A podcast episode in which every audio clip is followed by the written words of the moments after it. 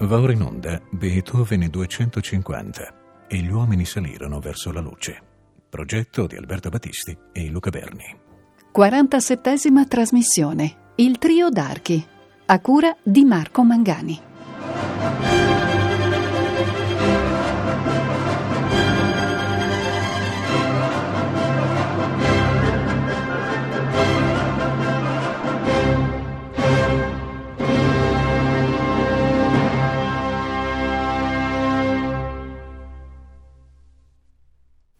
Panorama della musica da camera europea della seconda metà del Settecento è caratterizzato innanzitutto dalla prevalente destinazione per quelli che in ambito tedesco si chiamavano i Liebhaber, ovvero i dilettanti. Da questo punto di vista non era molto importante quali fossero i generi praticati. Quello che contava era bilanciare perfettamente un certo grado di complessità esecutiva e tecnico-compositiva con una sostanziale facilità d'approccio che non richiedesse necessariamente l'intervento del professionista. Intendiamoci, questo non significa assolutamente che il dilettante destinatario di queste pubblicazioni potesse permettersi il lusso di essere un cattivo musicista, cosa che socialmente nel panorama del tardo Settecento non si poteva accettare.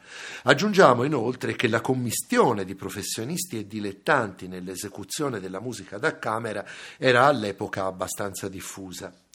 Rimane tuttavia il fatto che questa musica non era destinata, come avviene oggi, all'esecuzione in sala da concerto a beneficio di un pubblico passivo, ma piuttosto alla pratica domestica di una classe abbiente che, negli anni dell'assolutismo illuminato e della rivoluzione francese, si faceva sempre più ampia. In questo senso è significativo che spesso un medesimo brano conoscesse adattamenti strumentali differenti a seconda dei diversi contesti nei quali se ne metteva in commercio lo spartito. Se c'è una figura emblematica da questo punto di vista è sicuramente quella dell'italo-spagnolo Luigi Boccherini, che da un lato autorizzava espressamente i propri editori a intervenire sulla strumentazione delle sue composizioni cameristiche per facilitarne la vendita e dall'altro arrivò a rivendicare a gran voce con il proprio editore Pleyel il diritto di inserire in una raccolta di quartetti almeno due brani le cui difficoltà, soprattutto per quanto attiene all'approfondimento compositivo, andassero al di là della portata dei dilettanti.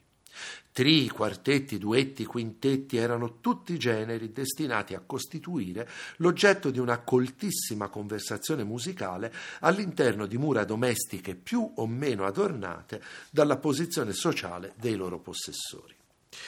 Nella Vienna degli anni 70 e soprattutto 80 e 90 del Settecento le cose tuttavia assumono una diversa direzione.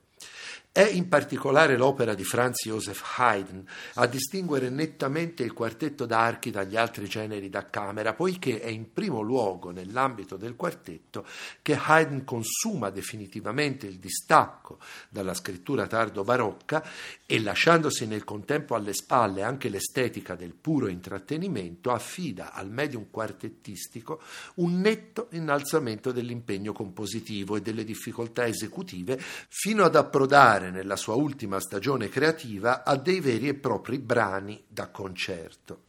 Il genere del quartetto d'archi dunque assume in questa fase una connotazione ulteriore, divenendo quartetto d'archi viennese e andandosi a distinguere in maniera netta e inequivocabile dalle altre tipologie di quartetto d'archi, come il quartetto concertante e il quartetto brillante, che pure permangono nell'Europa a cavallo tra 7 e 800.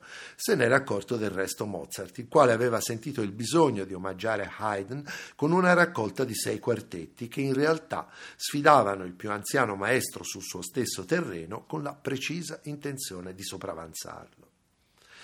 A consentire questo salto concettuale del genere quartettistico è proprio la possibilità che esso offre di costruire delle conversazioni al tempo stesso pienamente paritetiche sul modello del livellamento sociale garantito ad esempio all'interno di una loggia massonica e musicalmente complete. Un accordo, infatti è per definizione un agglomerato costituito da un minimo di tre e un massimo di quattro suoni diversi, da tre o quattro diverse note. e dunque potremmo definire a sua volta il quartetto d'archi come la condizione necessaria e sufficiente per realizzare una piena armonia. Gli altri generi o sono insufficienti, come i duetti e i trii, perché obbligano a sopprimere alcune delle note degli accordi, o sono ridondanti, come avviene dai quintetti in su, perché inducono a raddoppiare una o più note, creando degli effetti di ripieno che guardano già fuori dall'ambito cameristico e si proiettano verso la scrittura orchestrale. Per tutte queste ragioni è comprensibile che il giovane Beethoven, giunto a Vienna nel 1792 per ricevere lo spirito di Mozart dalle mani di Haydn e rimasto vita natural durante per le mutate condizioni politiche che resero impossibile un rientro nella natia Bonn, avesse preferito farsi le ossa sui generi cameristici minori prima di affrontare la composizione per quartetto d'archi. Non mi riferisco tanto al suo primo numero d'opera a stampa, i tri con pianoforte opera 1, un genere nel quale Haydn eccelleva, ma che con tutta evidenza Beethoven sentiva di poter gestire, in quanto si trattava, tutto sommato, di sonate per pianoforte ampliate timbricamente. Mi riferisco invece proprio ai tri per violino, viola e violoncello, che sono i primi brani di musica da camera per archi affrontati da Beethoven fin dal suo terzo numero d'opera. Che Beethoven trovasse azzardato confrontarsi subito con il maestro Haydn sul terreno del quartetto lo dimostra il fatto che oppose resistenza anche a un'esplicita richiesta del conte Anton Apponi, il quale, in occasione di una soirée a casa del principe Lichnowsky nel 1795, aveva chiesto espressamente al giovane compositore di scrivere un quartetto su sua commissione.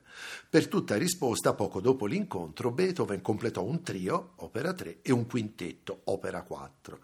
Quest'ultimo, in realtà, tanto per confermare quanto abbiamo detto in precedenza, era l'arrangiamento di un precedente ottetto per strumenti a fiato. Sul rapporto di Beethoven con il genere del quintetto d'archi ci soffermeremo nella prossima trasmissione, mentre oggi vedremo le sue realizzazioni nell'ambito del trio. Diciamo subito che, per quanto riguarda quest'ultimo genere, Beethoven non trovava in Haydn un modello diretto. C'erano certamente i tri per violino, viola e violoncello di Boccherini, qualcuno li ha richiamati come possibile modello, ma Boccherini aveva dedicato a questo organico soltanto due raccolte e Beethoven avrebbe eventualmente potuto avere accesso solo più tardi alla seconda, l'opera 47, poiché si trattava sicuramente di brani regolarmente eseguiti alla corte berlinese di Federico Guglielmo II, re violoncellista che Beethoven avrebbe visitato nel 1796 e al quale avrebbe dedicato le sonate per violoncello e pianoforte opera 5. Per il suo primo trio Beethoven aveva invece un modello altissimo proprio a Vienna.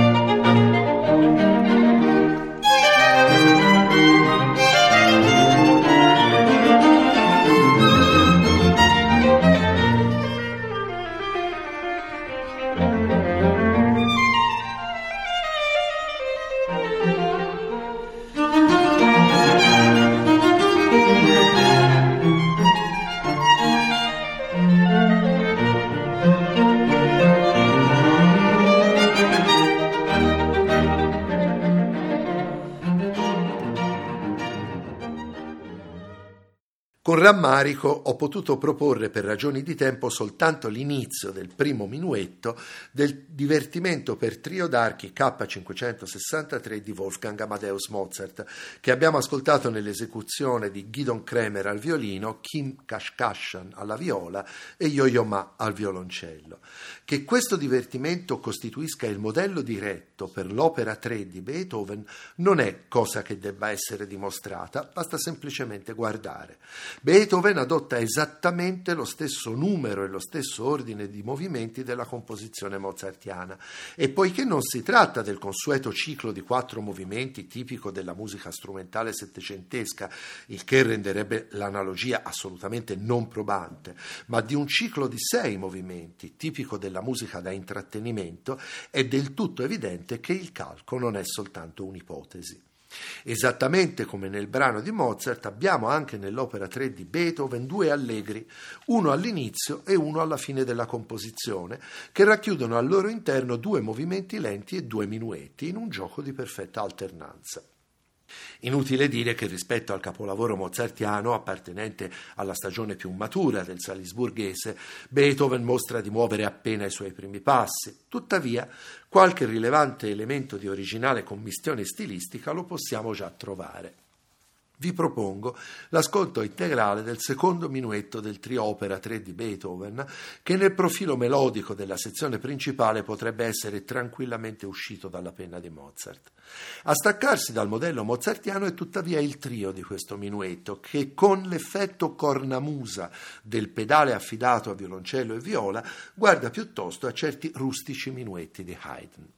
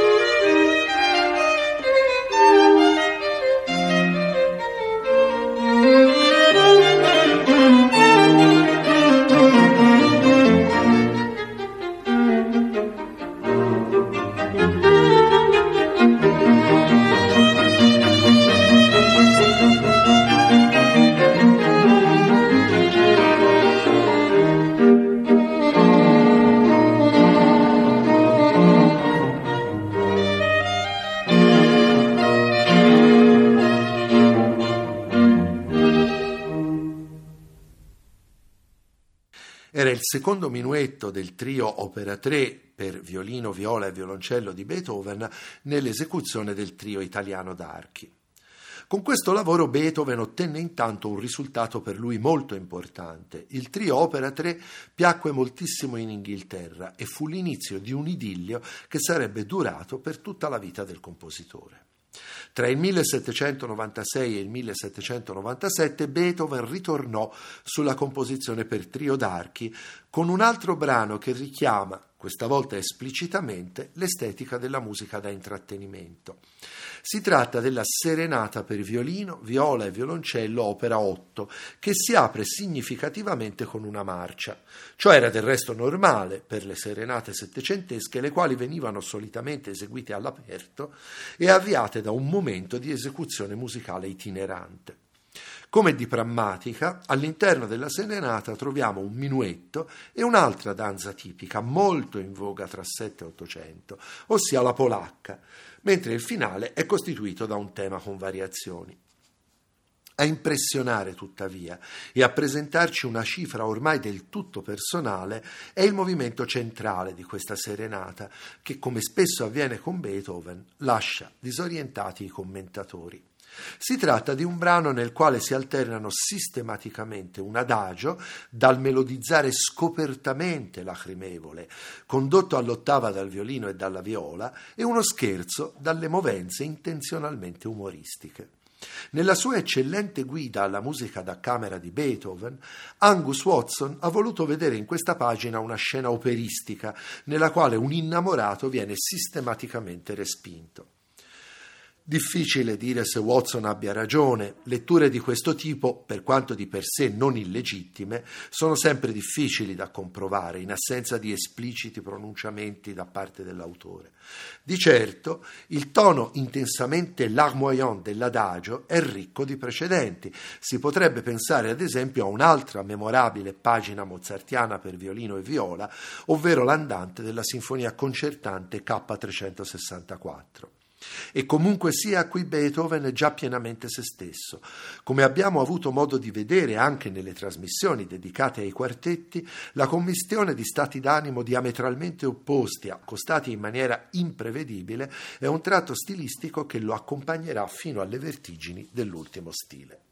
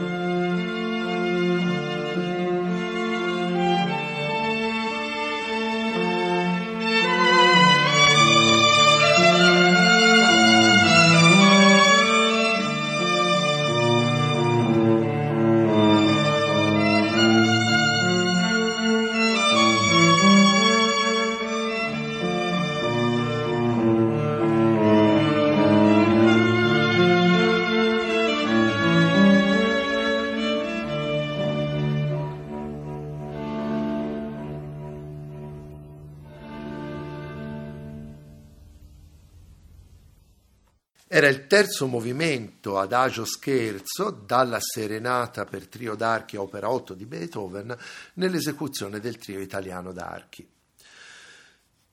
Con i trii composti tra il 1797 e il 1798 e pubblicati sotto il numero d'opera 9, Beethoven compie un deciso balzo in avanti. Già il fatto di raccogliere tre composizioni sotto un unico numero d'opera dimostra che qui l'intenzione di Beethoven è quella di muoversi sui piani alti della musica strumentale del suo tempo come era già avvenuto del resto con i tri con pianoforte opera 1 e con le sonate per pianoforte opera 2. Come è stato più volte rilevato, in questo caso Beethoven si conforma alla prassi comune del Settecento e al tempo stesso la personalizza, portando da 6 a 3 le composizioni contenute in ciascun numero d'opera. Che Beethoven inoltre ritenesse molto importanti questi suoi lavori lo dimostra la dedica a uno dei suoi corrispondenti più cari, il conte Johann Braun Camus, un generale dell'armata russa di stanza a Vienna che aveva partecipato alla sottoscrizione per i tri Opera 1. Tanto il conte quanto la sua consorte, alla quale Beethoven destinò tra l'altro le coeve sonate per pianoforte opera 10, erano degli appassionati di musica estremamente competenti. Per completare il quadro, aggiungiamo infine che questi trii furono espressamente pensati avendo in mente il violinista Ignaz Schuppanzich, colui che sarebbe stato coprotagonista a pieno titolo di tutta l'esperienza quartettistica beethoveniana. E proprio Schuppanzich, assieme a due colleghi, eseguì questi trii in pubblico per la prima volta, il che equivale a dire che adesso non ci si muoveva più nell'ambito della musica per Liebhaber, per dilettanti dilettanti, ma in quello della musica da concerto destinata all'esecuzione da parte di professionisti. Viene a cadere così, tra l'altro, dai tri opera 9 ogni riferimento esplicito o implicito alla musica da intrattenimento e non sorprende dunque che nella dedica al conte Brown Camus Beethoven li avesse definiti il migliore dei miei lavori. Già il primo movimento del primo trio si rivela una composizione pienamente matura, tanto sotto il profilo dell'invenzione, ormai difficilmente assimilabile a quella dei predecessori di Beethoven, quanto dal punto di vista del trattamento della forma. Il movimento si apre con un adagio che dichiara subito la piena equiparazione dei tre strumenti, facendo ricorso anche a degli spunti imitativi. Quello che segue, innestandosi sull'adagio senza soluzione di continuità, è un allegro in forma sonata che, tra le altre cose, presenta un tratto già sperimentato da Beethoven in precedenza e destinato tra le sue mani a un luminoso futuro, ossia la comparsa di un tema secondario che prima di assestarsi sulla tonalità prevista dallo schema sonatistico si muove lungo le note di una tonalità minore. Sono già pienamente beethoveniani inoltre la sezione dello sviluppo, il modo ingannevole di avviare la ricapitolazione dei temi e infine la coda, la quale, secondo una pratica a cui Beethoven si atterrà per tutta la vita, costituisce di fatto un'ulteriore sezione di sviluppo.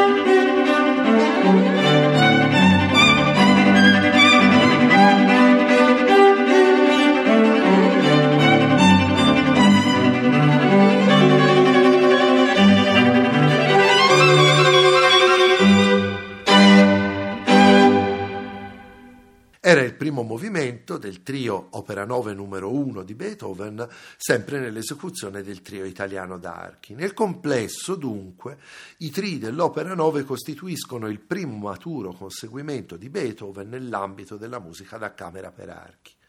Si tratta di tre composizioni tutte molto significative, ma dovendo indicare al loro interno il capolavoro assoluto, la preferenza va inevitabilmente al terzo trio, tagliato nella tonalità di Do minore, beethoveniana quant'altre mai. Proprio questa, infatti, era stata la tonalità del terzo trio con pianoforte dell'Opera 1, quello che Haydn aveva suggerito a Beethoven di non pubblicare giudicandolo eccessivamente eccentrico. Beethoven sarebbe tornato più volte su questa tonalità, con la prima delle sonate per pianoforte dell'opera 10, con la celeberrima sonata opera 13 patetica, con il quarto quartetto della sua prima raccolta opera 18 e ancora, è appena il caso di ricordarlo, con il terzo concerto per pianoforte e con la quinta sinfonia. Questa tonalità, vissuta da Beethoven con intensità tutta particolare, gli detta con il terzo trio dell'Opera 9 un vertice assoluto, che cattura da subito l'attenzione dell'ascoltatore con un motto incentrato sull'esotico intervallo di seconda eccedente, già di per sé foriero di sviluppi inauditi. Ed è significativo che, per suggellare il tema che da tale motivo scaturisce, Beethoven scelga il timbro soffuso e sconfortato della viola. Música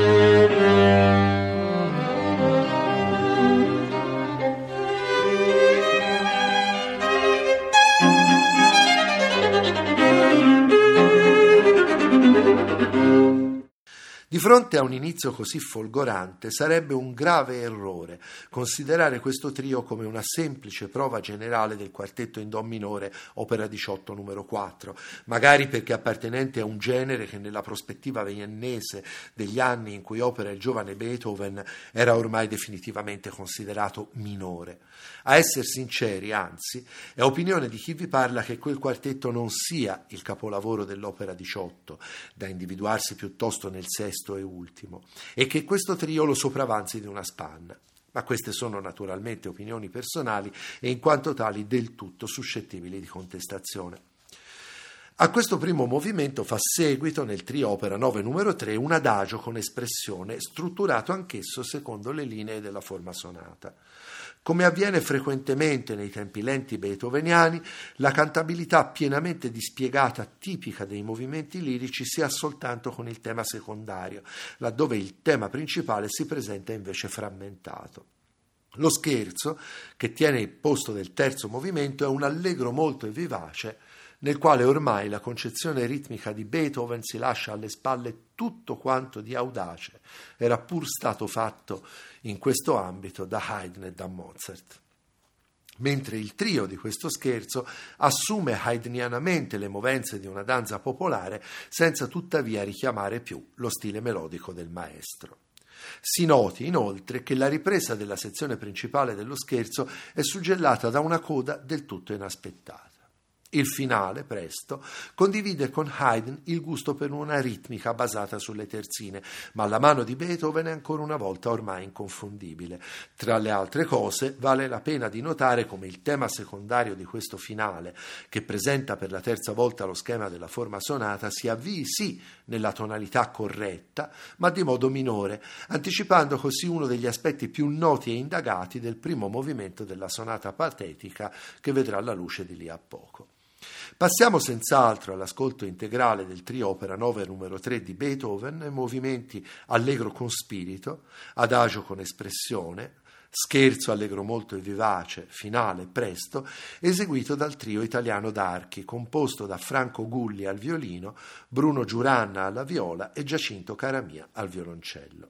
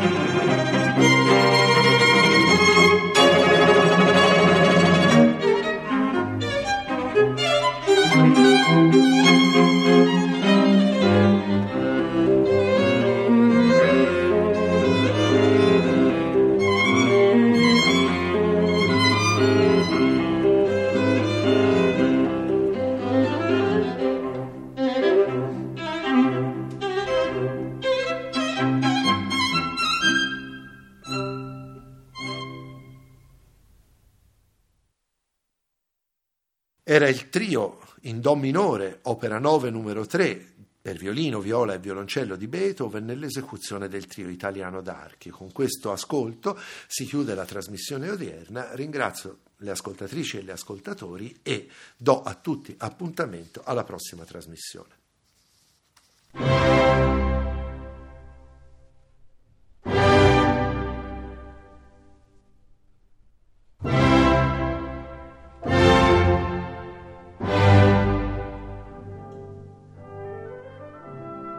Abbiamo trasmesso Beethoven 250 e gli uomini salirono verso la luce.